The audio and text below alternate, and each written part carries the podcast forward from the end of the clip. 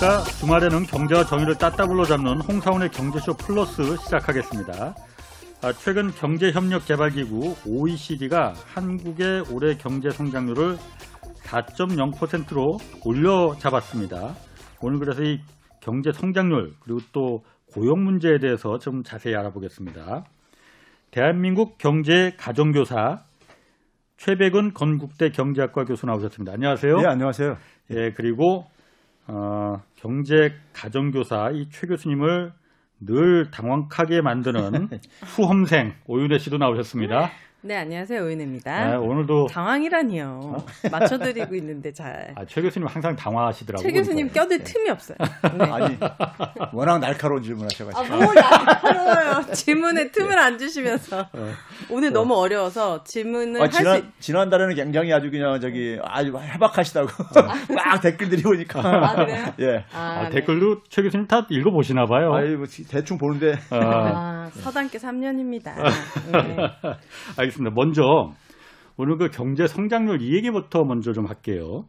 OECD 그 경제협력 개발기구가 우리나라 성장률을 좀 상향 조정했다고 해요. 이게 어. 주요 선진국 중에서는 우리나라만 이렇게 상향 시켰다고 하는데 예. 특별한 뭐 이유가 있습니까? 우리나라 지금 보면 수출 잘 되고 그래서 그런 건가?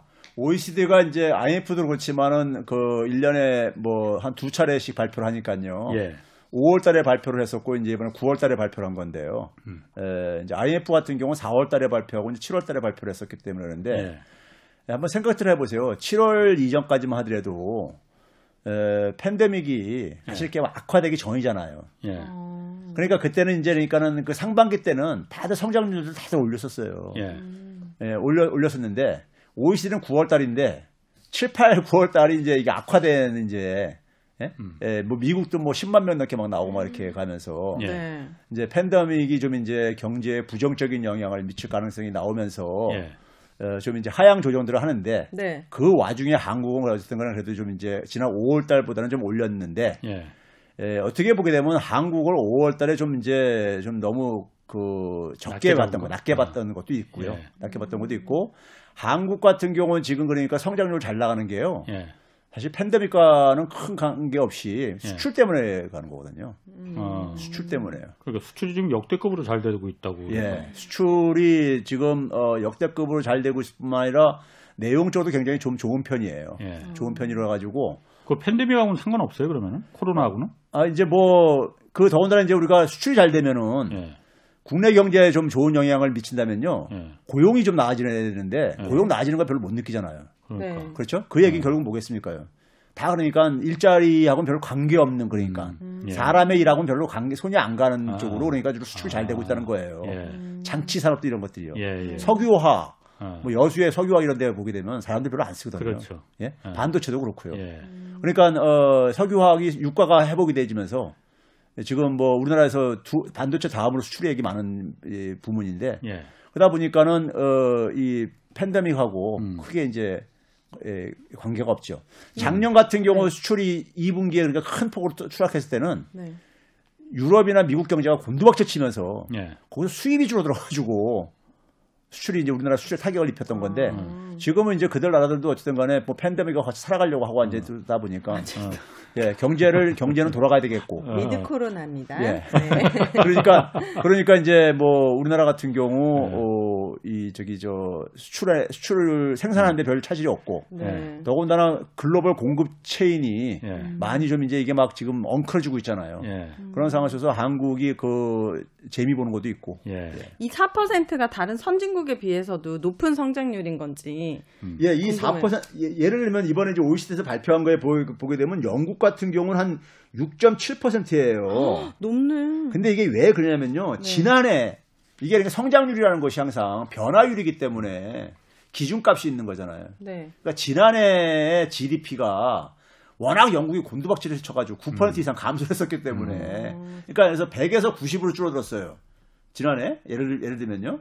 그러면 그래서 10만 증가해도 90에서 10이 증가하게 되면 10% 이상 증가한 거예요. 네. 근데 지난해 수준으로 한 거잖아요. 그래봤자요. 음. 그래서 이제 그한 거고 우리는 지난해 가장 이 성장률 하락이 낮았던 나라다 보니까는 낮았던 0.9%만 우리는 하락을 했으니까는 예. 그러니까 우리나라는 이제 많이 올라가는 게 한계가 있는 거죠. 음. 많이 올라가는 게. 그래서 그런 점에서는 4%면은 IF는 4.3%까지 전망을 하고 있어요. 예. 정부도 한 4.2%까지 보고 있고. 예.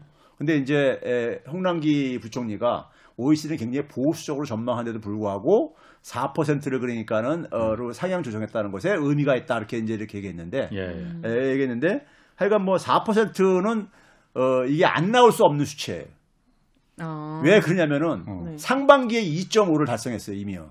예. 그러니까 하반기에 어. 0.7%씩만 나와도 아. 예? 살을 채우는 거예요. 예. 오. 그렇기 때문에 에, 그렇기 때문에 이거는 그러니까는 지금 어, 아주 큰 충격이 없지 않는 이상에는 수치가 4 이상 나오는 거는 음. 현실적으로 예. 현실 이건 현실적으로 그러니까는 예.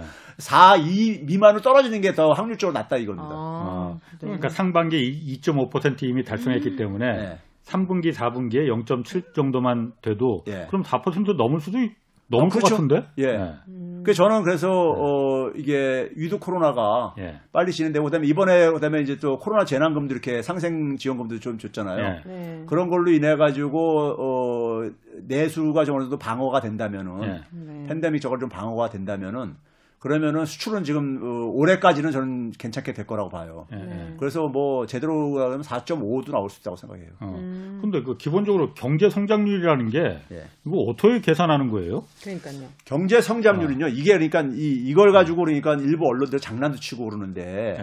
예를 들어서 우리가 가장 경제 성장률은 쉽게 얘기하면 일정 기간 동안에 예.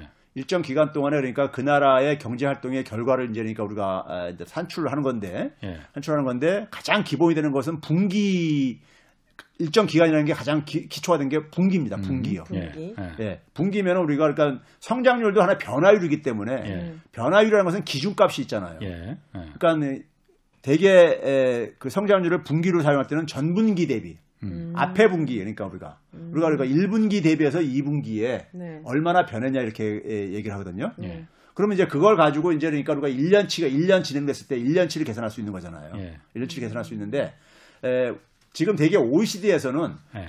분기 대, 전분기 대비해서 성장률 하나 발표를 하고요. 예. 그다음에 1년 전 같은 분기하고 예. 해서 연율을 이제 그러니까 그건 1년 전이니까요. 예. 음. 이렇게 하는 게 일반적인 방식이고 한국은행도 그 방식을 씁니다. 예. 그런데 미국은 미국은 자기들 방식을 굉장히 가는 게 에, 그 그런 특징이 좀 있는 나라예요. 예. 그래서 일- 미국은 어떤 식으로 하냐면은 어, 똑같이 그러니까는 전분기 대비해서 어, 예를 들어서 이제 2분기에 1.6%가 올랐어요. 예. 그러면 이걸 얘- 얘네들은 어떻게 이제 1년치를 계산하냐면요. 이 1.6%가 앞으로 3분기 동안도 계속해서 똑같은 속도로 간다고 했을 때. 음. 그러니까 1.6을 복리로 계산하게 되면은 예.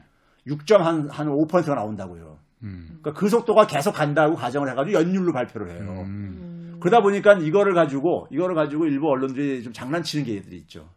뭐냐면은 에, 그 우리는 이제 분기별 일반적으로 분기별 성장률 나오는데 예. 미국은 분기별 성장률 잘 발표 안 해요. 그렇지. 예. 연율만 발표하는데 연율. 연율도 그러니까 어. 이게 아, 저기 일어나지 않은 거를 저기 저 가지고 예상해서. 예, 예상해서 하는데 어. 그 수치하고 비교하니까는 이거 엄청난 차이가 에, 보이게 되고 아. 일반 사람들이 볼 때는요. 아. 그리고 뭐냐면 그러니까 산출하는 방식이 기, 본 아. 방식이 다른데 네. 다른 거를 그러니까 가지고 똑같이 수치만 가지고 이렇게 대비를 시키게 되면은 일반 국민들은 그걸 이해를 못 하시는 분들은 상당히 그러니까는 이제 어. 그다음에 이제 성장률도 아까 제가 변화율이라 했기 때문에 예. 어느 시점을 잡냐가 굉장히 그래요. 예. 그러니까 우리나라 1분기가 높았으면은 2분기면 낮을 수밖에 없어요. 예. 앞에가 기준값이 커 크니까. 음. 근데 1분기가 굉장히 성적이 안 좋아. 그럼 2분기는 좋을 수밖에 없어요. 그렇죠. 그러네요. 예. 그렇죠. 그래서 대개 보게 되면 일부 언론들에서 우리나라를 좀 이제 정부를 좀 이제 그러니까 공격하고 싶은 이런 언론들에서는 그러니까 예를 들어서 그게 시점이 있었어요. 2018년도에요. 2018년도에 그런 일이 있었는데 1분기 때는 우리나라가 그러니까 굉장히 저기 저 좋았었어요. 예. 근데 2분기는 그러니까 좀 떨어졌죠. 예. 근데 미국은 1분기가 굉장히 그러니까 안 좋았어요. 예. 그러니까 2분기가 좀 좋아졌죠. 진짜. 예. 그래가지고 뭐냐면 1분기 때는 보도를 안 했다가 2분기 때 가지고 이제 보도를 해요. 음. 근데 그렇게 하면 안 되는 게 그러면 객관적으로 하려면 상반기 거라 해. 그렇지. 1, 2분기를 다 해가지고 예. 상반기 때 어느 정도 나왔다. 이렇게 얘기하면 그건 그나마 좀 객관적인데 그게 아니라 자기가 이제 어. 이 먼저 프레임을 짜놓고 어. 거기에 따라서 그걸 선택을 해가지고 이렇게 보도를 하니까 네. 어. 예. 아니 뭐 언론의 장난이야 뭐 어제 오늘 일은 아니- 아니고 이 성, 뭐, 저는 궁금한 게 이 성장률에 들어가는 수치가 그러니까 가계 내가- 소득, 어, 내가 뭐 물어보고 싶은 기업의 게 소득, 그거였어요. 뭐 아. 가계 대출 빼기 아. 뭐 이거를 여쭤본 거 그러니까 뭐 수출이 얼마면 뭐 네. 되고 뭐 내 임금이 어떻게 올라가면 어- 어떤 걸 합- 계산해서 성장률을 나오느냐 이거. 자, 우리가 성장은 이제 이 이거는요. 되게 한세 가지 측면에서 우리가 갈 수 있는데 네. 가장 중요한 게 뭐냐면 생산 활동에서 아, 생산 활동인데 생산 활동은 기본적으로 우리가 어떻게 계산하냐면요. 네. 산업별로요. 예. 그래서 그러니까 농업, 뭐 수산업, 뭐 이런 산업들이 있잖아요. 제조업, 광업, 그다음에 뭐 이제 서비스 건설, 뭐 서비스 뭐 이런 것들이 있잖아요. 네. 이제 여기서 이제 그러니까 일정 기간 동안에 예. 생산한 것들 있잖아요. 어. 생산한 건데 이게 이제 그러니까 우리가 중복 계산을 피하기 위해서 네. 그래서 현대 자동차가 자동차 한 대 만드는데 3천만 원에 이렇게 에, 팔았어요. 아, 예. 근데 3천만 원 그 속에는 부품도 많이 부품 회사가 공급한. 부품도 네. 있잖아요. 그럼 부품 회사가 자기들이 만드는 그러니까는 생산력도 있잖아요. 예.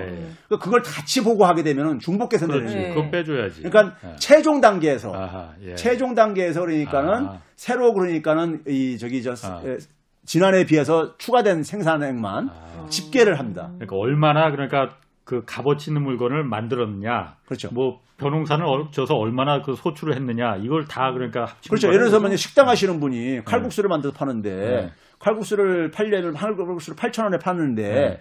그 칼국수 하는데 밀가루 사와야 될 것이고 예. 거기에 뭐 그러니까 무슨 뭐 이제 뭐 야채도 사야 되고 음. 닭도 네. 사야 다 그렇게 할 게 아닙니까? 네. 그럼 원료비는 다 빼야 되잖아요. 그렇지. 네. 빼고 예. 순수하게 아. 이 식당 주인이 기여한 부분만 예. 어. 그거를 가지고 이제 이렇게 합산을 해가지고 하는 것이 아. 생산 측면에서 하는 거고, 그다음에 소비 측면, 지출하는 측면 속에서는 지출하는 측면 속에서는 가게가 이제 그러니까는 돈을 이제 소득을 벌으면 그걸 예. 지출할 게 아닙니까? 예. 그 지출액을 다 합한 거죠. 가게가 지출한 거 합하고 또 기업도 지출하잖아요. 예. 음. 기업도 마찬가지로 지출을 합니다.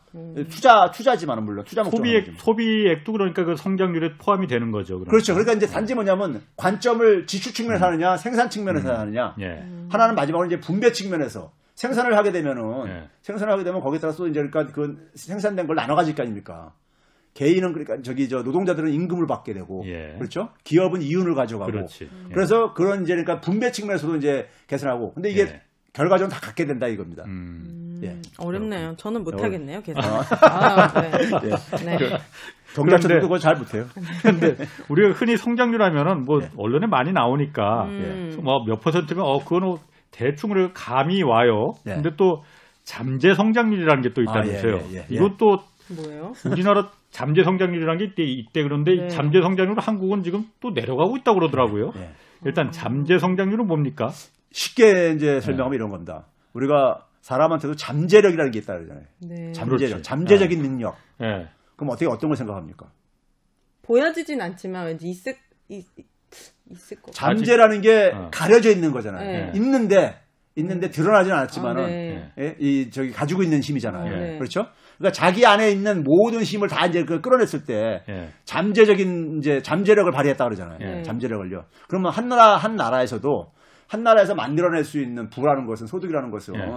그러니까 그 나라에서 각 그 나라가 그 부- 소득을 만들어내기 위한 그러니까 그 이 생산 요소들이 있을 게 아닙니까? 노동력도 있고 예. 자본도 있고 이런 게 네. 있으니까 그거를 그러니까는 쉽게 얘기하면 풀로 가동했을 때 만들어낼 수 있는 소위 말해서 이 생산 규모를 얘기를 하는 네. 거예요. 그 잠재 그게 이제 그러니까 얼마나 이제 그러니까 우리가 어, 지난해에 비해서 얼마나 변화시킬 수 있냐면 성장, 성장률이 되는 것이고 하여간 잠재 GDP라는 게 그런 개념입니다. 네. 잠재 GDP가요. 음. 근데 네. 이게 이제 줄어드는 것은 네. 이 잠재 성 잠재 성장률 잠재 GDP를 계산하는 방식이 예. 굉장히 그러니까 지금 예- 제가 얘기한 건 굉장히 추상적인 개념이고요. 예. 현실적으로 이걸 계산하기 계산하는 것은 그것과 좀 약간 거리가 좀 있어요. 예. 거리가 있다 보니까 어떻게 하냐면은 그냥 뭐냐면은 에, 우리가 실질적으로 그러니까 노동력 중에서 보게 되면은 아, 그 소위 말해서 노동은 하고 싶은데 음. 에, 할 기회를 못 얻을 것 같아 가지고 포기한 사람들 있잖아요. 네. 그렇죠. 포기한 사람들. 이런 사람들은 그러니까는 그 원래 노동력을 사용을 할 수 있음에도 불구하고 예. 네. 사용이 안 되어지고 있는데 예. 이게 오랫동안 그렇게 사용이 안 되어지고 있으면은 이 노동력을 없는 걸로 해가지고 계산을 해요. 어, 쉽게 얘기하면요. 네. 포기했는데 그 하고 싶은데도 일자리가 없어서 포기했는데도 그걸 없는 거로 그냥 친다 그렇죠. 이거죠. 아. 원래 잠재 생산률은 그 네. 노동력도 다 투입됐을 때 네. 이게 그러니까 그 계산- 나오는 그렇지. 걸 결과해야 되는데 그렇지. 네. 네. 그러다 보니까 뭐냐면 우리가 어 뭐 이번에 팬데믹 겪으면서는 네. 여성들 특히 주부들이 네. 많이 그러니까 이제 그 아이들 돌봄 때문에 네. 일자리를 많이 그러니까 이제. 잃고 그랬잖아요. 네. 그만두곤 하잖아요. 네. 네. 그런 부분들이 팬데믹이 오래 가면서 네. 오래 가면서 그런 부분들이 지속될 게 아니겠습니까? 예. 네. 예. 그러니까 그것도 이제 노동력의 감소로 이제 그러니까 음. 떨어진 걸로 네. 우리가 동원할 수 있는 노동력의 이제 감소를 이렇게 잡히는 거죠. 예. 네. 아. 잡히고 그리고 이제 뭐 기본적으로 어 저출산. 목요일 날 얘기했지만 네. 뭐 저출산 같은 경우도 이제 그죠. 생산 그게 소위 말해서 생산 가능 인구가 줄어드는 거죠. 네. 생산 가능 인구가 절대적으로 줄어드는 게 그것도 대표적인 거죠. 네. 그다음에 이제 뭐냐면 자본 같은 경우도 예. 돈을 아무리 투입해도 예. 돈이 돈이 안 돌잖아요. 예. 음. 안 돌게 돼- 안 돌게 되고 그러면서 그러면서 뭐냐면 에, 경제가 안 좋아지니까 금리를 낮추잖아요. 예. 네. 낮추면 소위 말해서 좀비 기업들 수익성이 없는 음. 기업들이 거하게 되면은 수익성이 예. 없는 기업들이 계속 이게 수명이 연장돼가 늘게 되면 있잖아요. 예. 생산성을 떨어뜨린다고요. 그렇지. 어. 예. 성장의 중요한 부분이 생산성이거든요. 예, 예. 그러니까 생산성을 떨어뜨리는 것도 잠재 성장률을 낮추는 하나의 요인이죠. 어. 음. 그래서 잠재 성장률이 다들 나라들이 떨어지는 이유가 금융위기가 많이 떨어지는 이유가 예. 제가 볼 때는 핵심적인 게 생산성이 떨어진 거. 우리나라 같은 경우는 생산 가능 인구가 아까 저출산 같은 것 때문에 예. 줄어든 거 이런 것들이 예. 그런데 생산성 떨어지는 게 가장 지금 심각- 심각합니다. 생산성이 예. 좀비기요? 인구보다도 예, 음. 그래요. 예, 생산성이요. 어. 생산성이 좀비기요? 미국 같은 경우도 보게 되면 금융위기 이전에 비해서요 절반 수- 이하로 떨어졌어요. 생산. 생산성 증가율이. 어. 그럼 잠재 성장률을 이렇게 따지는 이유는 뭐예요? 왜 따지는 거예요, 이거는? 이제 그 잠재 성장률이라는 어. 것은 우리가 뭐에 도움이 되길래 우리한테? 우리가 그래서 그 경제 성장률이 예. 경제 성장률이 잠재 성장률보다 그러니까 실제 경제 성장률이 예. 낮, 낮으면은 예. 경제가 그러니까 그만큼 뭐냐면 이게 저기 잘, 잘 순환이 안 되고 있다는 걸 의미를 하는 거란 말이에요. 뭐가 낮으면 잠재 성장률이 잠재 성장률보다 실질적인 성장률, 아하. 실제 달성한 실제 성장률. 우리가 흔히 말하는 그 성장률이 그렇죠. 낮으면 우리가 우리가 평상시에 우리가 접하는 예. 그 성장률이 예. 낮게 되면은 예. 경제가 안 좋은 거로 이제 보는 거죠. 네. 예. 경제가요. 당연히 그렇겠죠. 예. 그러면 이제 그때는 뭐냐면 이제 정부가 경기를 부양을 해야 되는 거잖아요. 예. 네. 그러니까 뭐냐면 민간 부분에 의해 가지고 아. 시장에 의해 가지고 경제가 어, 소위 말해서 이 정상적으로 안 돌아가는 상황이니까 예. 체력이 딸려 가지고 예. 정부가 대신 아니면 한국은행이 돈을 더 풀다든가 아, 예. 이런 이제 그러니까는 어, 그이 처방을 이제 요구를 하게 되는 거죠. 예. 음. 만약에 그게 잠재 수준만 높으면은 예. 너무 경기가 과열됐다. 예. 아, 과열됐다고 해석을 하는 것이고요. 네. 아니 그런데 그게 음. 실제 우리가 흔히 말하는 그 경제 성장률이 네. 잠재 성장률보다도 낮은 그런 경우도 있어요? 없을 것 같은데. 잠재 수준보다 예. 어, 이 많죠. 경기가 그래서 지난해 같은 경우가 다 마이너스 곤두박질 쳤잖아요. 예. 아. 근데 그거는 그게 대표적인 극단적인 아. 예지만은 어, 그건 좀 극단적인 얘기 같고 그냥 평상시 같은 경우에는 평상시 같은 경우도 그러니까 우리가 경기가 이제 침체에 빠진다 할때 어. 예, 예. 예 를 들면 그러니까 이제 우리가 그 2017, 18년도 지나면서 2019년도에 예. 성장률이 다들 떨어졌거든요. 아, 팬데믹 이전에요. 예. 2019년도에. 왜 그러냐면 반도체 경기가 식으면서 예. 음. 반도체가 2017, 18년도에 굉장히 막 화랑을 빚다가 예. 그게 이제 그러니까 이제 이게 또 사이클이 있으니까 반도체도 예. 예? 이게 재고를 많이 확보하게 되면은 네. 그다음에 이제 주문이 줄어들면서 네. 공급이 이제 공급은 계속 가면서 그러면 이제 그게 줄어들면서 이제 그러니까는 이게 성장률을 둔화시킬 수가 있죠. 음. 예. 그런 경우 그러니까 잠재 성장률이 오히려 더 그더 높은 실제 경제 성장률보다 더 높은 경우도 그런 또 우리가 경기가 순환한다 그러잖아요. 예. 순환. 그러니까 비즈니스 사이클을 음. 얘기잖아요. 경기가 그러니까 그래서 이렇게 막 뜨겁게 호황을 하다가 후퇴하다가 침체에 빠지고 다시 또 회복이 되고 이런 순환을 한다 그러잖아요. 네. 순환하는데 잠재 성장률은 쉽게 얘기하면 뭐냐면요. 장기 평균 값이에요. 어. 그러니까 그 평균 값보다 높을 때도 그렇지. 있고 낮을 때도 있고 아, 그렇지, 그렇지. 네, 네, 네. 윤혜 씨가 오늘 좀 도발적인 질문을 안 하는 아 거 오늘 보니까 너무 어려워. 약간 졸려요 지금. 그렇죠. 예. 어 이렇게 어려운 나랑 근데- 내 삶과 상관없는 얘기 같아. 이번에 이번에 근데 저는 이 OECD 성장률에서 주목을 네. 해야 됐거든요. 네. 저는 사실 성장률 수치 이런 성장률 개념보다도 네. 개념보다도요 주목을 해야 될 것은 이겁니다. 네. 우리나라가 성장률이 상당히 괜찮아. 지금 뭐냐면 2분기 기준으로 예. 2분기 기준으로 주요 국가들 중에서 OECD가 발표한 국가 중에서 호주 다음으로 이제 그러니까 우리가 높아요. 네. 그러니까 지난 2019년 4분기 대비 그러니까 호주가 1.5%가 그러니까 이제 초과된 거고요. 음. 우리나라가 1.4%예요. 예. 미국이 0.8이고요. 예. 나머지 나라들은 아직도 회복이 안 됐어요. 예. 예. 예, 주요 국가들 중에서는요. 예. 근데 문제는 뭐냐면은 우리나라 같은 경우는 경기가 이렇게 해가지고 회복이 됐으면은 예. 일자리도 이제 회복이 돼야 되는데 네. 어. 우리는 일자리가 회복이 안 됐어요. 그래서 고용 없는 성장이. 호주는 네. 어. 호주는 그러니까 경제 성장률이 그러니까 1.5%가 회복이 됐다 그랬잖아요. 아까요. 예. 고용도 코로나 재난 이전에 비해서 1.8%가 고용이 더 늘었어요. 오. 늘었는데 우리는 오히려 아직도 0.1%가 감소한 상태야.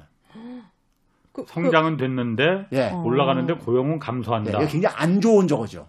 그러게요. 안 좋은 성장. 그러니까 일반 국민들이 볼 때는 예. 못 느끼는 거야. 전혀 내 삶과 관계없는 얘기를 하고 있는 거예요. 그렇죠. 이 성장률. 그래서 제가 이제 하는 네. 얘기가 뭐냐면 국민의 희생을 가지고 만들어내는 결과라 이거예요. 실제로 보게 되면 우리나라 수출이 가 된다 그랬잖아요. 예. 우리나라 지난 문재인 정부에서 문재인 정부가 굉장히 소수주 성장하면서 서민들의 가계 소득을 강화시켜 주겠다 했는데도 불구하고 임금 증가율이 노동 생산성 대비해서 임금 증가율이 OECD 주요 국가에서 가장 낮아요. 그러니까 뭐냐면 여전히 뭐냐면은 국민들과 노동자들의 희생을 통해 가지고 음. 희생을 통해 가지고 GDP를 증가시키고 수출을 증가시키고 GDP를 증가시키고 있다는 것이죠. 그럼 소수의 대기업들은 엄청난 부를 축적했겠네요. 그렇죠. 기업은 그러니까 돈을 버는 거. 기업은 어쨌든 간에 그걸 어쨌든 간에 경쟁력이 되니까 수출을 하는 거고 예. 하는 거고. 그래서 내용적으로는 이게 사실 그러니까는 홍남기 부총리가 경- 기재부총리가 예. 이건 그냥 창피해야 되는 거예요. 어. 이번 나온 거거든요. 이거 그러니까 성장률 수치만 가지고 예. 이 성장률 수치가 일반 국민들은 피부에 와닿지가 않는다고요. 네. 어. 많은 일반 소위 말해서 정규직 그러니까는 정규직 좋은 일자리 갖고 있는 사람들은 뭐 별 저걸 못 느끼겠지만은 네. 많은 일반 일반 서민들은요 이걸 못 느낀다고요. 근데 네. 이게 공장이 막 자동화되고 로봇들이 대신하면서 이게 시대의 흐름상으로 이렇게 갈 수밖에 없는 거 아니면 일부러 고용을 좀안 예를 들어서? 프랑스 같은 경우는요. 네. 예. 프랑스 같은 경우 아직 코로나 팬데믹 이전에 비해서 OECD 발표해 보면 3.2%가 아직도 마이너스 상태예요. 네. 그런데- 성장률이요, 성장률이? 예, 성장률이 아직 회복이 안 됐다는 얘기죠. 네. 근데 고용은 먼저 0.8% 증가했어요. 어, 어떻게 이렇게 할 수 있는 어, 거예요? 그러니까 이게 이게 뭐냐면 그러니까 해고를 덜하는 것이고, 예? 음. 그러니까 경기가 어렵다고 해가지고, 그러니까 코- 이제 프랑스 같은 경우 대표적으로 보게 되면 공공 부분이 굉장히 규모가 커요. 공공 부분이 네. 정부 이 섹터가 예. 정부 섹터가 차지하는 비중이 커요. 네. 그러니까 그쪽에서는 그러니까 그러니까 그게 바로 이제 뭐냐면 정부가 이제 그러니까 방어하는 거죠. 정부가 예. 정부는 공공 부분에 고용된 사람들 해고를 안 할 게 아닙니까? 예. 예? 근데 민간 부분에 있는 사람들은 우리나라 같은 경우 임시직, 일용직 이런 일자리들 그냥 바로 해- 팬데믹 상황 속에서 일거리가 없으면 다 해고되고 그랬잖아요. 예. 네. 그러니까 그런 점에서 그러니까 우리나라의 그러니까 이게 에, 이 성장의 내용이 그렇게 바람직한 게 아니라 이거예요. 음. 성장률은 오- 다른 나라보다 올라가는데 예. 고용은. 뭐 내려간다. 예. 어, 아 그런데 통계청에서 예. 지난번에 이제 8월달 고용자 수 발표를 한 게 있는데 예. 그때 50만 명 넘게 1년 전 작년보다 일- 50만 명 넘게 그 취업자 수가 증가했다. 예. 음. 그 발표 있었거든요. 예. 그거 보면은 지금 고용도 좋아지고 있는 거 아니에요? 그런데요. 예. 우리가 흔히 말해서 이 고용도 어떤 고용이냐가 가잖아요. 예. 그러니까 대개 보게 되면은 우리나라는 어, 이 고용 수치 예. 네. 수치만 봐서는 안 되는 것이고요. 예. 그다음에 이제 어느 부분에서 이제 일자리가 증가했냐도 봐야 되는 것이고. 네. 음, 그거 근데- 중요하죠. 좋은 예. 일자리냐 그냥 그렇죠. 나쁜 일. 음. 예를 들어서 일자리냐. 지금 올해 그러니까 산업별로 보게 되면 있잖아요. 예. 산업별로 보게 되면은 지난해에 비해서는 대부분이 다들 회복이 됐어요. 예. 지난해 팬데믹 상황이었었으니까. 네. 근데 2019년 그 진전 음. 팬데믹이 있기 전 네. 2019년에 비해서는 아직 회복이 안 됐는데 제, 제조업 같은 경우 제조업이 그래도 괜찮은 일자리가 그래도 많이 공급되는 부분인데 가장 좋은 일자리죠. 제조업은 지난해에 비해서도 계속 감소하고 있어 지금. 예? 지난해가 최악이었는데 지난해에 비해서도 올해가 감소하고 왜 그러는 있다고요? 거예요? 안 아니 보- 그러니까 왜 지난해 같은 경우는 한 5만 명이 감소했어요. 1년 전에 비해서 팬데믹 전에 비해서 아, 8월 달 예. 기준으로요. 예, 예. 근데 올해는 뭐냐면 7만 6천 명이 감소했어. 더. 지난해에 비해서. 그 인건비를 줄이려고 그렇게 하는 거예요? 왜 이렇게 되는 거예요? 그러니까 이게 이제 결국 뭐냐면은 우리나라 제조업이 로봇 도입이 굉장히 그한 것도 있고요. 어, 예? 네. 그리고 이제 그이 제조업의 일자리가 감소는 사실 오래된 저거예요.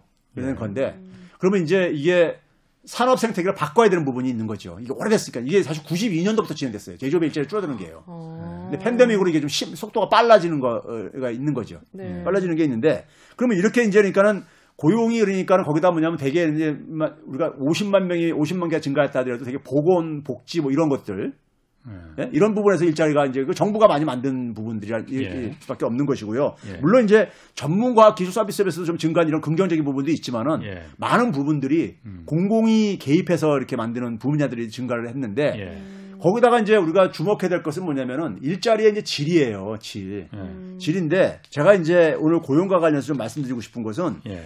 그이 우리가 흔히 실업률을 얘기할 때 실업자가요. 네. 전체 인구를 기준으로 봤을 때 실업자를 보게 되면 있잖아요. 네. 실업자를 보게 되면은 박근혜 정부 마지막 회의가 2016년이잖아요. 예. 그때 상황이 굉장히 안 좋았어요. 오. 박근혜 정부 4년 동안에서 가장 최악이었었어요. 네. 그때 막 저기 산업 위기가 예. KBS 뉴스에서 그러니까 저녁에 밤에 뉴스에 산업 현장 위기를 막 보도하고 막 그랬었어요. 네. 어. 근데 그때가 실업자가 99만 4천 명이었었어요. 예. 근데 올해 8월 달에 74만 4천 명의 시- 실업자가요. 그럼 실업자가 많이 줄어든 걸로 한 20만 명, 25만 명 정도 줄어든 걸로 가잖아요. 네. 그런데 이 실업자에 안 잡히는 실업자들, 그럼 뭐죠? 우리가 흔히 얘기해서 에, 그 취업은 취업자를 분류할 때 고용보험. 아니 취업자를 분류할 때 네. 일주일에 그러니까 한 시간 이상만 일해도 취업자로 잡힙니다. 어, 그래요. 예, 취업자로 잡혀요. 예. 네. 그러면 그러니까 자기는 일을 더 하고 싶은데 예를 들어서 일주일에 한 그러니까 뭐 40시간, 36시간 이렇게 이상을 하고 싶은데 그런 일자리가 없는 거야. 그래서 한 20시간 뿐이 못 해. 네. 이런 사람들 많이 있어요. 네. 그러니까 그런 사람들이 그런 사람들이 한 52만 명 이상이 증가했어요. 음. 박근혜 정부 때에 비해서요. 음. 예? 그 다음에 뭐냐면은 일자 일자리를 그러니까 자기는 잡고 싶은데 잡으려다가 이제 포기한 사람도 있잖아요. 예. 네. 근데 기회가 되면은 취업을 하고 싶어. 음. 이런 사람들 우리가 잠재 경제 활동인 거라 그래요. 네. 이런 사람들 같은 경우는 한 50만 명 이상이 증가했어요. 박근혜 때에 비해서요. 그래서 이런 것들을 다 합친 걸 가지고 우리가 사실상 실업자라고 해요. 음. 사실상 실업자를 보게 되면은요. 그러니까 77만 6천 명 더 증가했어요. 박근혜 때보다도. 음. 실업자, 공식적인 실업자는 그러니까 한 25만이 줄어들었지만. 예. 그러면 이 중에는 그러니까 제가 볼 때는 이 중에서 소위 말해서 고령화가 진행되지면서 네. 60세, 65세 이상 인구가 굉장히 과거보다 많이 증가하고 있으니까요. 예. 네. 그 증가의 기여 요인은 한 10만 명 내지 12만 명 정도뿐이 설명이 안 돼지고 나머지. 나머지 부분은 인구 고령하고 관계없이 아. 진행되고 있는 거예요. 예. 일을 하고 싶어도 일자리가 없어서. 그렇죠. 아니면 일을 더 하고 싶은데 어. 일 그런 그 취업 시간이 예, 이렇게 충분히 보장이 안 돼진다거나 이런 것들이 있는데 이게 왜 그러냐면 있잖아요. 네. 왜 그러냐면은 이게 우리나라는 우리나라는 제조업에 대한 의존도가 굉장히 높은 산업 구조예요. 예. 그 제, 제가, 제가 그래서 제조업 위기는 시- 경제 시스템 위기로 나타난다 이런 얘기를 해요. 예. 그래서 2018년도에 군산에서 한국 GM이 철수했을 때요. 예. 어떤 일이 일어났냐면요. 한국 GM이 철수하게 되면은 지- 한국 GM에 고용돼 있는 노동자들이 일자리 잃는 데서 끝이는 게 아니라 네. 거기에 부품 공급하는 이제 협력업체들 일자리 그렇죠. 줄어들죠. 예. 거기서 그칠 게 아니에요. 그 공장 주변에 식당들, 술집들이 문 닫아요. 아, 자영업자분들. 어. 그렇잖아요. 네, 밥장사 이거 다 사람들이 떠나니까는 네. 떠나보니까요. 그러면 그 지역에 상가나 빌딩에 에, 고용돼서 근무하는 사람들이 있어. 아. 예? 그렇죠? 거기에 뭐 경비라든가 아니면 무슨 뭐 청소나 이런. 이런 부분들을 그러니까 이 연쇄적으로 일어나. 그러면서 지역사회 부동산 경기도 또 이제 냉각돼가지고요. 아. 상가수가 줄어드니까요. 예. 네. 연쇄적으로 일어나. 이게 이게 되게 그러니까 제조업에 충격이 오게 되면은 지역 지방 같은 경우는 산업단지 중심으로 이렇게 되게 형성이 돼 있단 말이에요. 네, 예. 맞아요. 그러니까 산업단지 주변이 그러니까는 이게 사실 그러니까 오래된 얘기예요. 그러면 이게 에, 생태계 사- 우리가 일반적인 자연 생태계를 보게 되면 자연 생태가 건강하냐 건강하지 않냐의 중요 기준은 뭡니까요? 생물 종의 다양성 이런 걸 얘기하잖아요. 예. 네. 예? 마찬가지입니다. 경제도 산업도 어떤 특정 산업에 이렇게 의존도가 높으면요, 그 산업이 타격을 받았을 때 그렇지. 음. 그게 그 전체가 경제가 그러니까 흔들거리는 거예요. 그러니까요. 예. 네. 그러면 결국 뭐냐면 제조업이 이렇게 역할이 끝나가는 이건 기술 진보 때문에 생기는 것도 있고 예. 그러면 이걸 이 제조업에서 일자리 줄어드는 것을 출구를 만들어야 되는데 예. 이게 지금 그러니까 안, 안 되고 있는 거예요. 예. 이게 이제 그러니까 현 정부에서 얘기하는 건 혁신성장 얘기하는 게 예. 그거죠. 혁신성장 얘기하는데 혁신성장 얘기를 그러니까 지금 문재인 정부가 4년이 넘었잖아요. 예. 네. 4년 넘었는데 일자리를 보게 되면 혁신성장의 성과가 안 나오고 있는 거예요. 혁신성장. 특히 네. 특히 저는 혁신성장과 관련해서 주목해 보는 게 청년들 일자리예요. 음. 네. 이 생, 산업 생태계가 변하게 되면은 예. 새로운 기술과 관련해 가지고 산업이 만들어지게 되면요. 그쪽에 가장 많이 그 선호하는 일자리들이 저- 청년들 일자리입니다. 음. 청년들은 대개 뭐냐면 안정적인 대기업 일자리 아니면은 신기술과 관련된 네. 이런 분야들을 되게 선호를 해요. 예. 선호하는데 이 시- 청년층들을 보게 되면요, 청년층들을 보게 되면은 실업자 통계는 보게 되면요, 박근혜 정부 말기 때 예. 40한 1만 명이 있었어요. 청년 청년 실업자가요. 실업- 실업자 규모가 네. 그 8월 달 기준으로요. 근데 올해 8월 달은 뭐냐면 24만 명을 이렇게 해가지고 청년층 고용률도 수치상으로는 개선됐어요. 예. 개선됐는데 개선됐는데 문제는 뭐냐면 아까 얘기했듯이 아까 얘기했듯이 네. 그러니까는 그 이 시간 더 일하고 싶은 이런 것들을 보게 되면 한 일단은- 시간 반이라도 음. 그냥 그 예. 더 일을 하고 싶은데 네. 저기 그 뭐 저기 단기 아르바이트 이런 거 다 이게 일자리니까 그다음에 예. 이제 자기가 자기가 자기는 일하고 싶은데 일자리 잡으려다가 포기한 사람 이런 사람들까지 예. 다 합치게 되면요 합치게 되면은 이게 그러니까 그 이 청년 등 청, 청년 예. 일자리 이 부분이 전혀 개선이 안 됐어요 실업자 규모가 음. 그래가지고 사실상 실업률은 박근혜 정부 그 최악일 때 21.6%였는데 예. 네. 다섯 명 중에 한 명 이상이 사실상 실업자인데 청년들이요 네. 지금도 21.7%예요. 어. 그러니까 청년들 일자리가 개선이 안 됐다는 얘기예요. 그러니까 그 부분이 지금 듣고 계신 분들이 야, 그 박근혜 정부 때는 그 멀쩡한 때였고 지금은 코로나 위기로다가 예.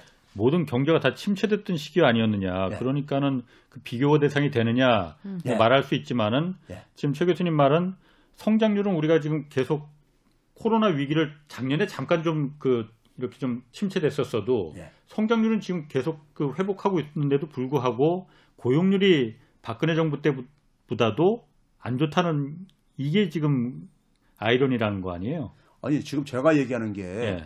제가 이런 게 팬데믹 이전 예. 네. 2019년보다 예. 청년층 고용률이 유일하게 그 60대 이상하고 개선된 수치상으로 개선된 건데 예. 2019년이면 팬데믹 이전이잖아요. 그렇죠. 네. 그때는 21.8%야. 예. 올해보다 더 나빴었어요. 예. 그러니까 이게 팬데믹 가지고도 설명이 안 되는 거죠. 아, 그렇죠? 그렇지. 예. 그러니까 그런 점 그런 점에서 혁신상 지난해는 그러니까 최악이었었고 예. 물론 팬데믹 때문에 예, 예. 그런데 팬데믹 이전이나 지금 회복되고 있는 지금 올해나 예. 박근혜 정부 마지막 해 때보다도 예. 더안 좋다 이거예요. 음. 일자리 상황이요. 예. 청년층이던 전체 취업자들 보던 간에 예. 그래서 우리가 에, 30대 40대가 일자리가 많이 줄어들고 있는 것이고 할 때 인구가 예. 줄어드는 것도 있지만은 일자리가 많이 줄어들고 있는 게 있어요. 예. 그게 바- 그게 바로 뭐냐면은 그 사람들은 일을 한참 해야 될 저 연령층들이잖아요. 예. 네. 근데 그들이 그러니까 일자리가 줄어들고 있다는 줄어들고 있거나 인구 대비보다도 더 많이 줄어들거나 했다는 얘기는 굉장히 산업 생태계가 굉장히 활력을 잃어가고 있다는 얘기죠. 어, 그러니까 혁신이 혁신이 없다는 얘기인가요? 기존의 산업은 새로운 자꾸만 산업이- 일자리가 줄어드는데 예. 새로운 일자리가 별로 안 만들어지고 있다는 빠르게 안 만들어지고 있다는 새로운 혁신적인 산업이 새로 생겨야만이 되는데 거죠. 그렇죠. 그게 없었다는 거고. 그게 혁신 성장, 그게 혁신 성장이 추가했던 게 바로 그거예요. 예. 그러니까 예를 들어서 예를 들어서 뭐냐면은 그 문재인 정부가 소득주 성장을 추진했잖아요. 예. 소득주 성장 추진하면서 떠오르는 게 바- 대표적인 게 뭐예요? 최저임금 인상이잖아요. 예. 최저임금 인상을 하다가 주- 중단한 이유가 뭐, 뭐냐면요. 최저임금 인상을 하- 하면은 타격을 받는 게 누구냐면은 부가가치가 낮은 소사업장들이에요. 그렇죠. 근데 소사업장의 고용 규모가 박근혜 정부 때보다 더 많이 증가했어요. 문재인 정부에서요. 어, 그러니까 이 부분이 그러니까 이게 최저임금이라든가 근로시간 단축하게 되면은 이 부분은 타격을 받을 수밖에 없잖아요. 네. 예. 그럼 이분 이분들이 가야 될 출구가 있어야 되는 거예요. 다른 쪽으로요. 음. 그게 소위 말해서 산업 재편이라는 거예요. 예. 네. 산업 재편인데 그 산업 재편을 추구했던 게 혁신 성장 부분이었었죠. 예. 음, 혁신 성장을 해가지고 김동연 부총리 때 뭐 플랫폼 경제 활성화, 홍남기가 그러면서 데이터 경제 활성화, 그다음에 그 이제 뭐 그, 저기 저 한국판 뉴딜을 했는데도 한국판 뉴딜에 이제 디지털 뉴딜이 바로 그 그 그 부분을 그대로 그렇죠. 한 거고. 예. 근데 이 얘기들이 박근혜 정부 때 했던 거나 네. 똑같아요. 정부 정책 내용을 보게 되면. 그러니까 이게 구호야, 구호. 그러니까, 그러니까 실질적인 성과가 안 나오니까 안 나온 거를 일자리 가지고 확인할 수 있다는 얘기예요. 음. 산업이라는 것은 이게 무슨 뜻입니까? 나을 산자에다가 일업자, 일, 일자리를, 일거리를 만든다는 뜻이에요. 산업이라는 게. 예. 사람들이 자본주의 사회 속에서 어쨌든 간에 일거리가 있어야 되는 거니까요. 네. 근데 일거리가 안 만들어졌다는 얘기죠. 그러니까 새로운 산업 재편이 안 됐다는 얘기고 맨날 구호만 있고 돈은 예산을 엄청나게 배정을 했는데 기업들한테 이게 안 만들어지고 있다는 거죠. 그런 점에서 관료들이 그러니까는 혁신 성장한 것도 그러니까 굉장히 무능했다는 거를 이게 근데 사실 오래된 얘기가 우리가 소위 미래 먹거리 산업을 만든다는 얘기가 오래전부터 나왔잖아요. 그렇죠. 노무현 정부 때 10대 신성장 동력 산업 육성한다. 이명박 정부 때 녹색 성장을 한다. 녹색 산업 육성한다. 박근혜 때는 창조 경제 육성한다 막 이렇게 했잖아요. 예. 음. 이번 정부에서 플랫폼 경제, 데이터 경제 무슨 한국판 유들 이렇게 하고 있는데 예. 이게 그러니까 지금 지금 몇 년이 지난 겁니까요? 노무현 정부가 2003년부터 시작했어. 예. 그러니까 지금 지금 기간으로 보게 되면 10한 7, 8년이 지나는 기간 동안에 네. 이 산업 재편이 지금 안 이루어지고 있는 거예요. 재편. 그러니까 일자리가 그러니까는 일자리가 그하고 그러면 결국은 뭐냐면 저부가 가치 사업장들이 그래서 저임금하고 장시간 근로에 의존하는 이런 것들이 이런 부분들은 뭡니까? 계속해서 그런 그러니까 저임금 가지고 수명을 연장하려고 하죠. 그러니까 사- 네. 그러니까 임금 인상을 반대하죠. 산업 재편이 잘 안 이루어지는 가장 큰 원인이 뭐예요, 교수님? 이, 이 산업 정책은요. 제가 산업 정책을 특히 연구를 많이 한 사람인데 네. 산업은 육성하려는 산업에 대한 정확한 이해가 필요해요. 그러니까 우리가 제가 그래서 비유적으로 무슨 얘기를 하냐면은 마음씨 좋은 의사보다는 실력 있는 의사가 필요하다. 환자한테는. 음, 그렇죠. 예? 그렇죠? 음, 네. 그리고 그건 뭐냐면은 육성하려는 산업을 산업을 그러니까는 이게 정확하게 이해를 해야지만이 그 산업을 육성할 수가 있는 거잖아요. 음. 네. 근데 산업을 이해를 못 하게 되면은 대표적인 게 무엇이냐면 박근혜 정부 때 창조 경제가 한다면서 창조 산업가 있는데 계속해서 개념을 가지고 그냥 모아다 이게 무슨 도대체 뭐냐 이렇게 얘기했었잖아요. 근데 그때 제가 어, 방송에 나가 가지고 무슨 얘기했었냐면은 일본에서요. 일본이 그걸 겪었었어요. 우리보다 먼저요. 이 산업재편 문제를요. 어, 99년도부터 99년도부터 뭐냐면 창조 산업 육성을 일본이 추진합니다. 음. 99년부터. 예? 일본도 제조업 강국이다 보니까 제조업이 이게 저기 역할이 줄어들면서 네. 그러면서 뭐냐면은 제, 제조업도 통폐합을 해요. 네. 이제 그게 소위 말해서 기- 에, 산업 활력 뭐 특별 촉진법 하는데 박근혜 정부에서 그걸 그대로 따다 한 게 뭐 기업 활력 촉진법 이런 거 해가지고 그대로 박근혜 정부가 땄었어요. 네. 근데 제가 그때 뭐라고 했냐면 근데 2014년도에 2014년도에 그 창조산업 육성의 결과가 나와요. 네. 일본 정부에서요. 근데 처참하게 실패한 게 나와요. 음. 그러니까 기업체 숫자, 창조산업과 관련된 기업체 숫자라든가 아니 고용 규모라든가 아니면 매출액이라든가 이게 전부 다 수십 프로씩 오히려 줄어든 거야. 예. 어, 십몇 년 동안 했는데. 네. 그러면 2014년도면 박근혜 정부가 그 창조산업 육성할 때 그게 나온 자료였었거든요. 네. 그래서 그걸 좀 반면교사로 삼아라. 일본이 왜 실패했는지. 음. 그래서 제가 그때 무슨 얘기했냐면은 일본이 왜 그럼 육- 일본이 산업 정책이 굉장히 발달한 나라입니다. 예. 뒤늦게 19세기 말에 그러니까는 영국과 독일, 미국을 쫓 저기 배워가 쫓아가가지고 제조 강국을 만든 나라니까요. 네. 산업 정책을 가지고요. 근데 이, 이 일본이 창조 산업을 제조업 육성 방식으로 접근한 거야. 음. 창조 산업하고 제조업은 제조업. 전혀 다른 사람인데 아, 예. 우리가 흔히 농업하고 제조업이 전혀 다른 사람이라는 건 쉽게 이해해 사람들이. 예. 예. 음. 근데 창조 산업은 아직 경험을 안 해본 거니까는 만들어야 되는 거니까는. 예. 네. 근데 이거는 그러니까는 기존에 경험했던 제조업 같은 걸로 하고 앉아 있는 거야. 예. 그러니까 결과가 안 나오죠. 예. 그래서 그걸 대표적 상징적으로 보여준 사건이 뭐냐면 2007년도 7월 달인가를 기억하는데요. 이, 이 금융이 터지기 전에 예. 미국의 뉴스위크리지라는 잡지 있잖아요. 거기서 표지 저걸로 뭘 잡았냐면 애플이 절대 일본 기업이 될 수 없는 이유. 이런 식으로 조롱을 해요. 아. 그러니까 일본에서는 절대 애플 같은 기업이 못 나온다. 음. 그러니까 창조산업 육성한다고 하는데 예. 일본 일본의 지금 산업 정책이라든가 일본의 교육 정책이라든가 이런 거 보게 되면은 예. 그래서 아베가 집권하고 나서 그걸 그걸 가지고 한다면 무슨 얘기냐면 교육 혁명을 해야 되겠다. 예. 음. 왜냐하면 창조 산업이라는 것은 사람들이 좋은 아이디어가 많이 나오고 이제 네. 이래야 되는 건데 예. 그렇죠 사람의 아이디어에서 나온 거지 과거 제조업은 뭐냐면 돈을 많이 투입하면 됐던 거예요 예. 돈을 자본을 자본이 결정했었어요 네. 과거엔 지금- 그랬죠. 지금은 예. 근데 사람의 좋은 아이디어가 예. 결정한단 네. 말이에요 예. 근데 그런데 일본도 우리나라랑 교랑 비슷하거든요 음. 우리나라가 일본 교육 그대로 뺏겨서 했으니까요 예. 예? 그러니까 아이들이 뭐냐면은 거의 그러니까 뭐 암기 예? 음. 그리고 이 똑같이 그러니까 다 이렇게 획일하시 획일적으로 해가지고 예, 예. 예? 줄 세우기 교육 음. 뭐 이런 거잖아요. 교육 혁명이 이루어졌나요, 일본은? 아니죠. 그래 그래가지고 이제 이제 그래서 어, 이게 에, 전문가들이 전문가들이 창조 산업은 사람이 중요하다 네. 해가지고 교육을 하는데 교육이 근본적으로 안 바뀌고 있죠. 우리처럼. 어. 예. 그러니까 우리도 우리도 그러니까 플랫폼 경제나 데이터 경제라는 게 바로 그거예요. 예. 이 플랫폼 경제나 데이터 경제는 굴뚝 없는 산업이거든요. 예. 애플이 굴뚝이 없, 저기 저 공장이 없잖아요. 그렇죠. 구글도 없고요. 예. 이게 전부 다 이게 아이디어들 저 산업들이라고요. 이런 재편하는 정, 그런 과는 어디서 하는 거예요, 나라의 정부? 어느, 뭐, 이걸 이걸 아니- 주도한 게 이제 기재부나 산자부 이런 데서 하는 거 하고 있는데 기- 기재부가 기재부 관료들이요 정책을 이렇게 만들어는 이제. 발표하잖아요 보도 자료를 해가지고요 네. 하게 되면 제가 항상 하는 얘기 했어요 정, 정부가 바뀔 때마다 이 보도 자료 나오는 양이 분량이 많아져요 예. 왜냐면 기존 정부에서 했던 거를 끄집어내 가지고 음. 거기다 네. 윤색을 합니다 용어를 현 정부 스타일로 요- 용어를 바꾸면서 그다음에 양이 좀 많으면 추가를 해야 되니까. 음. 그래가지고 대, 되게 두껍게 이렇게만 나와요. 기, 기자들은 그걸 보고선 무슨 말인지 모르고 그냥 쫙 배열을 해놨으니까. 음. 근데 거의 다 구호야 구호. 아, 아니, 근데 최 교수님, 그, 그 답답하네. 부분은 네. 제가 좀 또 한번 좀최 교수님 앞에서 주름을 좀 잡아보면은 잡아주세요. 어쨌든 껴댈 틈이 없어. 이분 기억력도 왜 이렇게 좋으셔. 막 연도별 이미지 다 기억하시고. 기존의 산업이 어쨌든 재래 산업, 제조업, 전통적인 제조업에 예. 자본이 거기다 투자해봤자 예. 이거는 수익률이 옛날에는 10을 투자하면은 15, 20이 나와서 이건 투자할 만 했는데 요즘은 투자해봤자 10을 투자해봤자 10이 안 나오니 예. 여긴 투자해봤자 돈이 안 돼. 그러니까 차라리 이거 그냥 주식이나 부동산에 투자하는 게 나아라고 예. 했기 때문에 예. 고용이 여기서 창출이 안 되는 거잖아요. 예. 그러다 보니까 계속 말씀하시는 게 혁신적인 새로운 산업, 또 다른 산업 혁명 같은 게 일어나는 그런 신산업에 투자를 해야만이 거기서 수익률이 크게 발생을 하고 거기서 이제 고용이 창출된다는 거잖아요. 그게 네. 바로 이제 혁신이라는 건데 네.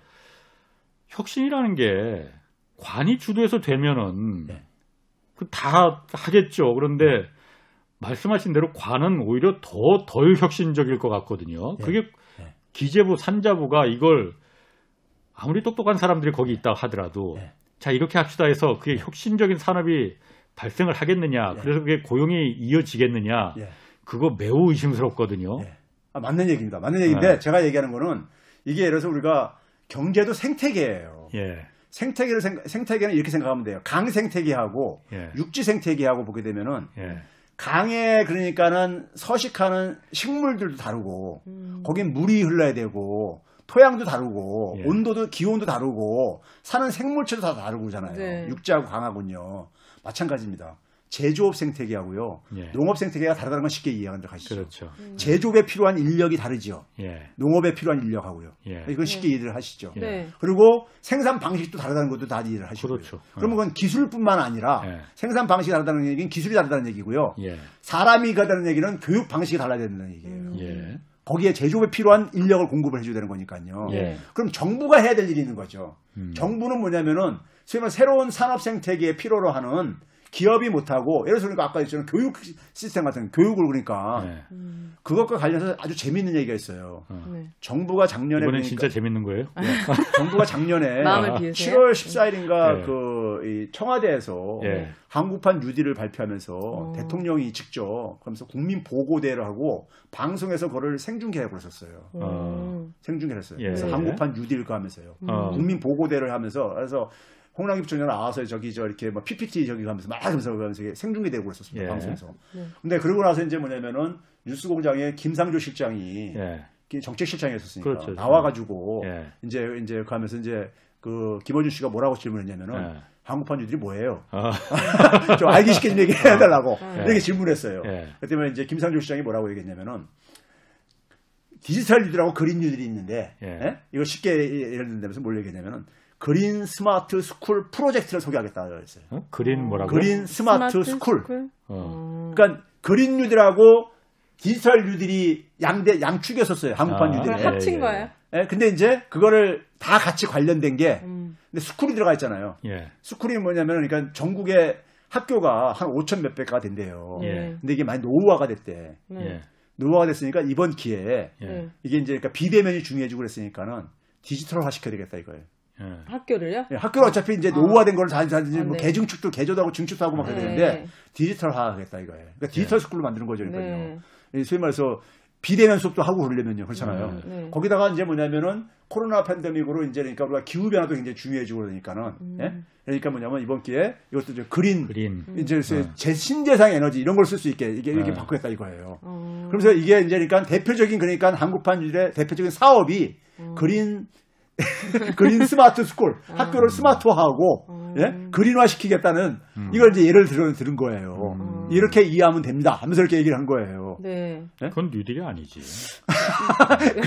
홍 기자님 빠르시네. 그 제가 그래서 일주일에 제가 거기 프로 출연해가지고 네. 어떻게 평가했냐, 들었냐, 김 실장이 얘기하는 거, 네. 김원준 그래서 제가 그래서 무슨 얘기했냐면요. 우리가 조선시대 말에 네.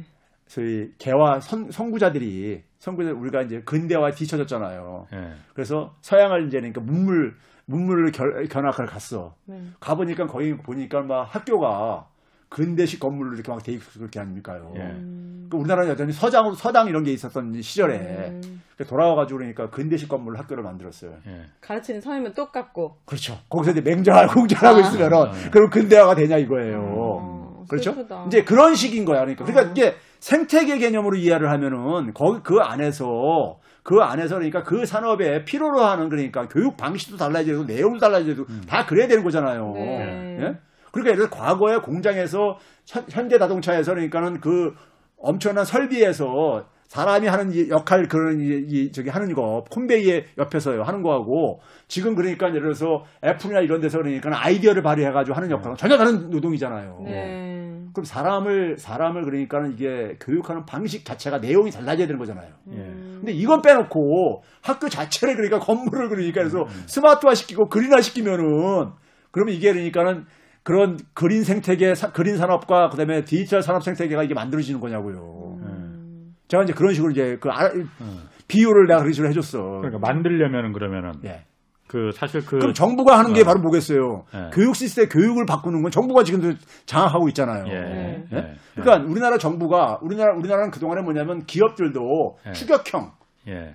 산업화할 때도 제조업 추격형이었죠 그러니까. 앞에 나라들이 한 걸 가지고 어, 베껴서. 베껴서 한 거잖아요. 예. 네. 그러니까 우리나라는 교육도 예. 앞에 나라들이 한걸 갖다가 어. 주로 독일이나 일본에서 한 걸 갖다가 예. 이게 이게 소위 말해서 국가 주도형 예. 시스템이죠. 국가가 음. 교육 내용까지 초등학교 예. 때뭘 가르쳐라, 중학교 때 뭘 가르쳐 쫙 해가지고 예. 그다음에 그걸 가능한 한 빠른 시간 내에 많은 국민들이 약간 교육시키게 이런 예. 국가 공교육 시스템 이걸로 그랬잖아요. 예. 네. 근데 그게 제조업 시대 때는 음. 제조업 시대. 때는 그게 먹혔던 것이고 독일이나 일본이 앞에서 이렇게 저기 먼저 그 경험을 했으니까는. 예. 네. 근데 지금 뭐냐면 우리가 제조업 이후의 사회는 예. 이후의 사회는 그러니까 지금 이게 어느 나라도 안 가본 사회고 그렇죠. 하는데 예.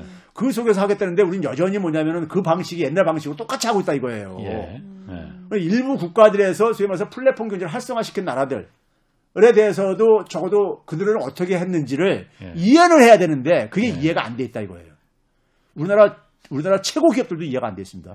다른 나라도 그거는 그렇게 뭐 지금 해본 적이 없는 부분이기 아니죠. 때문에 예를 들어서 미국 같은 경우는 예. 시총 시총 그러니까 10대 기업뿐만 아니라 시총 아. 50대 기업 안에 대부분이 그렇지. 플랫폼 예, 기업들입니다. 예, 예. 음. 예. 그러니까 플랫폼 경제를 활성화 제가 그래서 그래요. 관료들 만나면 플랫폼 경제 활성화하려면은 예. 당신들 정책이 제대로 된 정책이냐 아니냐는 뭘로 가지고 보면 되냐면은 예. 창업하는 사람들이 플랫폼 사업 모델로 창업이 막 일어나면 되는 거다. 예. 예. 음. 플랫폼 사업 모델이 많이 만들어지면 플랫폼 산업이 되는 예. 거니까. 근데 예. 지금 당신들 창업 뭐 벤처 한다는데 예. 벤처들 중에서 플랫폼 사업 모델이 몇 개나 되는 거 같냐. 예. 음. 이런 얘기를. 그, 그걸로 당신들 정책이 예. 판가름 난 거다. 음. 아, 이거 오늘 주자고 약간 좀 벗어나긴 하는데 네. 플랫폼 얘기가 나왔으니까 네. 지금 카카오 두드려 맞고 있거든요. 예. 어, 이런? 표현 써도 되나? 어. 중국 역시 마찬가지거든요. 예. 플랫폼이 어쨌든 혁신이라는 거 봤는데 예. 누구는 혁신이 아니라 약탈이라고 말합니다. 예. 음. 이걸 그러면은 예. 그 플랫폼 기업 즉, 최 교수님 플랫폼이 있느냐 없느냐 예. 그 기업가들이 플랫폼 사업을 해서 이걸 갖다가 창업을 하느냐 안 하느냐 예. 이게 중요하다고 했는데 이거로 가는 게 맞는 방향입니까? 그러면? 지금 우리가 플랫폼이라는 것은 다른 말로 바꾸면요. 디지털 생태계라 그래요. 예. 그러니까 소위 말해서 우리가 온라인에서 예. 경제활동 새로운 생태계가 만들어지는 거예요. 쉽게 예. 얘기하면요. 과거는 오프라인에서 했는데 예. 근데 이게, 이게 지금 진화 중인 거야. 아하. 완성 형태가 아니야. 완성이 된 게 아니라요. 아, 완성 아니에요 지금? 완성 아니죠. 어. 이, 세- 이, 이 디지털 생태계가 되려면요. 예. 디지털 상의 모든 걸 다 연결이 돼야 되는 거야. 예. 연결이 된 다음에 그 다음부터 이제 시작인 거예요. 거기서 예. 이제 사람들이 다 모였어. 예. 모이면 거기서 그 다음에 뭐냐면 이게 혁신이란다는 얘기는 예. 혁신은 쉬운 말로 하게 되면 돈벌이 방식이에요. 예. 예. 음. 새로운 돈벌이 방식인 거야. 네. 예. 그렇죠? 예. 새로운 가치 창출 방식이니까 좀, 좀 고급스럽게 얘기하면 어. 혁신이라는 게 그런 뜻이에요. 그러면 새로운 돈벌이 방식이 이루어져야 되는데 예. 디지털 상에서 모든 걸 연결을 해- 하면 두 가지 방식입니다. 하나는 먼저 연결됨으로써 사람들이 우리가 데이터가 이제 폭발적 증가하죠. 그렇죠. 네. 그 데이터를 가지고 새로운 사업거리를 어. 만들어내야 되는 거야. 예. 예. 네? 네. 그다음에 뭐냐면 그 연결된 속에서 예. 자기가 안 갖고 있는 자원하고 예. 상대방이 갖고 있는 자원을 음. 연결해서 돈벌이가 될수 있는 될 만한 아, 거를 예. 상상을 해내야 되는 거야. 예. 예. 음. 어. 예? 어. 해야 되는 거야. 이게 아. 굳이 사람이 만날 필요가 없어. 아, 근데 아. 그렇게 해야 되는 거야. 예. 근데 그렇게 하려면은 과거의 기업들은 뭐냐면요. 자기 혼자만 잘하면 됐어. 예. 자기 혼자만. 네. 연결할 필요도 없어. 음. 자기 혼자만 잘하고 자기가 잘 만든 물건을 그러니까 살 거냐 말 거냐 이렇게 하면 됐었는데 지금은 다 모든 게 연결을 통해서 예. 해, 야 되는 건데 근데 이제 이게 그렇게 되려면 사람의 사람 사람이 기본적으로 인간형이 바뀌게 되는 거예요. 예. 연결이 되려면은 뭐가 필요합니까 최소한요? 그리고 연결 연결되려면 사람 소통이 돼야 되는 거잖아요. 네. 예. 소통이요. 우리가 소통이 굉장히 강조되는 이유가 있는 거예요. 예. 저 사람하고 내가 저 사람하고 연결해가지고 뭘 하려면은 일단 그 사람이 소통이 되고 그 사람이 네. 나한테 그 소통이 되려면 어떻게 됩니까? 믿음이 있어야 되고 네. 예. 그다음에 뭐냐면 혼자 처먹지 않는다는 게이 믿음도 있어야 되는 거잖아요. 네. 예? 연대감도 있어야 되고 그래야지만 네. 협력이 이루어지고 지속적인 협력이 이루어지려면은 이익을 혼자 가지면 안 되는 거죠. 예.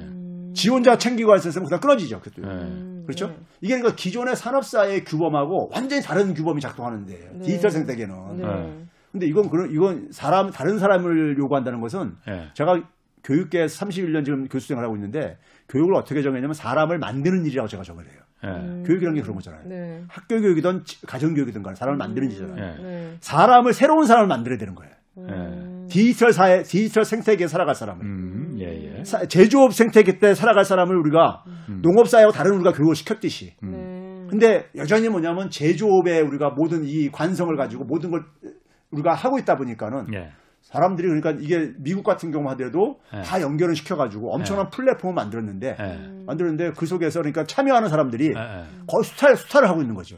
저는 아까 그러니까. 카카오인데 카카오는 플랫폼 아니에요, 그거요. 아, 플랫폼 아니에요? 아, 그거는 그냥 메신저. 신기술을 이용을 해가지고 네. 신기술을 이용해 이용가지고 그냥 기존 산업하는 거잖아요. 그럼 어떤 게 플랫폼이에요? 대표적인 플랫폼이 어떤 거냐면요. 우리가 그 이 모든 걸 연결하기 위해서 예. 2000년대 대표적인 사업이 일어난 게 페이스북. smart mobility 사업입니다. 예. 그러니까 뭐냐면 다 틀리네. 아니 페이스북도 중요해요. 근데 아. 문제는 뭐냐면은 smart mobility는 아. 뭐냐면은 이동하는 순간에 다 연결해야 되겠다 이거예요. 예. 네. 우리가 90년대까지만 우리가 스마트폰이 나오기 전에는 cordless phone이었잖아요. 예. 무선 전화기. 예, 예. 그때는 전화기였잖아요. 예. 근데 스마트폰을 생각한 건 뭐냐면은 전화기를 smart화 시키겠다 이거예요. 아, 아. 지금 우리가 쓰는 스마트폰처럼 데이터 쓰고 예, 인터넷 쓰고 이렇게 하겠다 이거예요. 네. 예. 그걸 처음 새로운 그 제품을 구상을 할때 예. 구상을 하면서 그럼 뭐가 필요합니까요? 스마트폰 기능 하려면은 어플이 많이 공급돼야 되잖아요. 예. 네. 예. 그럼 그 어플을 어떻게 거기다가 세- 어플 공급 생태계를 만들 것인가? 음. 어플이란 건 그 이전에 없던 상품이야. 그렇죠. 어. 그렇죠? 그렇지. 근데 어플을 만들려 했는데 뭐냐면은 기업이 전통적으로 어떻게 하냐면요. 자기 직원들한테 어. 빨리 이거 만들어내. 그렇지. 이렇게 한다고. 아. 근데 스티브 잡스는 애플은 어떻게 했습니까요? 와서부터 다 이게 만들어서 어플이라는 게다 어. 아이디어야. 아. 아이디어. 그러니까 전 세계 이 기업 바깥에 아. 사람이 더 많잖아요. 네. 70억 명 이상 있잖아요. 예. 이 사람들한테 뭐, 이 사람들의 아이디어를 좀 활용해야 되겠다. 네. 아이디어 있는 사람들한테. 그 아 이디어를 여기서 쏟아내게 하려는데 예. 그냥 쏟아내? 아무 이익도 안 생기는데? 예. 그러니까 뭐냐면 어플을 쏟아내면은 어. 아이디어 쏟아내면은 7대 3으로 너돈너돈돈 줄게. 음. 7대 3으로 나눠갖자. 음. 네. 그러니까 돈 벌 기회를 주니까는 7이 누구예요? 개발자지. 오. 예? 대박. 아, 이뭐 이쪽은 저기 저 그 iOS만 제공한 건데. 어. 그래 그렇게 해가지고 엄청난 앱을 공급을 이렇게 생태계를 만든 거잖아요. 아, 그 네. 삼성 지금 너무 많이 먹어 간다고 지금 그래서 삼성? 두들겨 맞고 그렇죠. 근데 삼성은 그 당시 어떻게 했는지 아세요? 삼성은 스마트폰 그 당시 뛰어들면서 직원, 저- 직원들. 그 당시에 네. 스마트폰 만들면서 금세 쫓아갈 수 있대. 그래서 어떻게 했냐면은 40몇 초, 초창기의 인기 어플 개발자들 예. 40몇 명을 채용을 하더라고. 아. 그게 뭐냐? 그래서 내가 뭐냐면 뼛속까지 제조업체다. 삼성은. 아. 예? 그러니까 이게 뭐냐면 플랫폼 사업 모델에 대해서 이해가 안 돼 있는 거야. 예. 이해가 안 돼 있는 거야. 그러니까 이게 그러니까는 그 우리나라에서 지금 최백은 교수님 빼고 이해하신 분이 없는 거예요, 지금? 어떻게 아, 현장에 있는 미래를 희망을 갖고 싶은데 어떻게 해야 아. 돼요? 현장에 있는 젊은 사람들이 이게 이해가 되는 사람들이 있어요.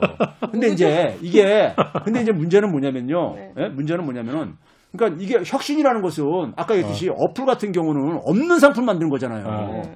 근데 카카오는 지금 뭐냐면 기존의 택시 사업을 그렇죠. 그냥 신기술 가지고 그냥 가면서 그 뺏어오는 거잖아, 그냥. 예? 알겠습니다. 이건 혁신이 아. 아니야. 알겠습니다. 다음에 한번 플랫폼에 대해서 다시 한번 좀 얘기를 하시죠. 오늘 두 분 고맙습니다. 네. 최백운 네. 교수님, 오윤혜 씨. 자, 홍사원의 경제쇼 오늘 여기서 마치겠습니다. 고맙습니다. 네, 감사합니다. 감사합니다.